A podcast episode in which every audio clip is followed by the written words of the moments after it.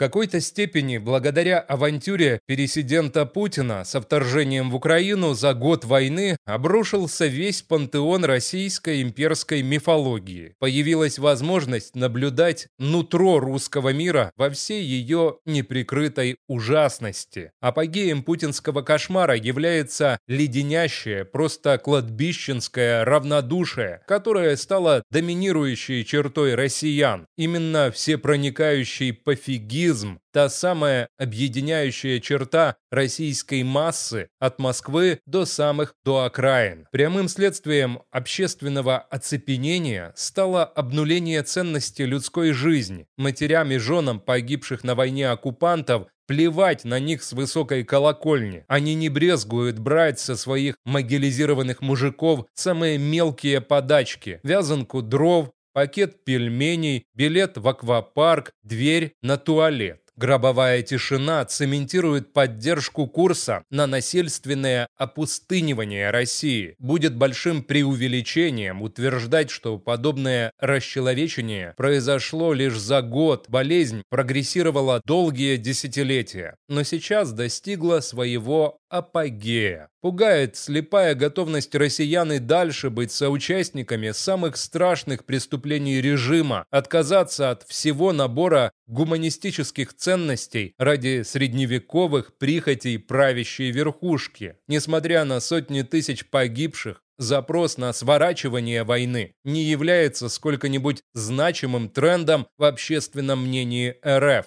Попытки отдельных российских оппозиционеров гальванизировать совесть или хотя бы чувство самосохранения у соотечественников мало-мальски значимого эффекта не дают. Сожалению, народ не откликается на их робкие голоса. Война, увы, подсветила и все недоработки антисистемных оппозиционеров, которые вместо призывов к повсеместным расправам над сообщниками режима плодят лишь бесконечные прогнозы о скором падении путинизма, как в волшебной сказке про Емелю дурачка. Не хотят оппозиционеры взрыва Пугачевщины, а лишь смиренно выжидают очередной февральской революции. Определенные надежды дает эрозия российского силового блока. Украинская армия смогла фактически в полном объеме ликвидировать основной состав путинской армии. Подобный поворот привел к обострению конкурентной борьбы по линии ГРУ ФСБ. Пока группа Шойгу-Герасимова помышляла о военных победах в Украине, их визави с Лубянки решали свои задачи, связанные с трансфером власти. Цель группы Патрушева состояла в расчистке для босса пути к получению статуса преемника Путина. Для этого ему необходимо было с одной стороны создать условия для провала хотя бы части военных планов военной башни Кремля в Украине, а с другой максимально увязать Путина с СВО. Но Патрушев сильно переоценил свое влияние и рано списал Путина со счетов. Действующий хозяин Кремля на всех фазах спецобосрации держался от нее несколько отстраненно, свидетельством чего стало и отсутствие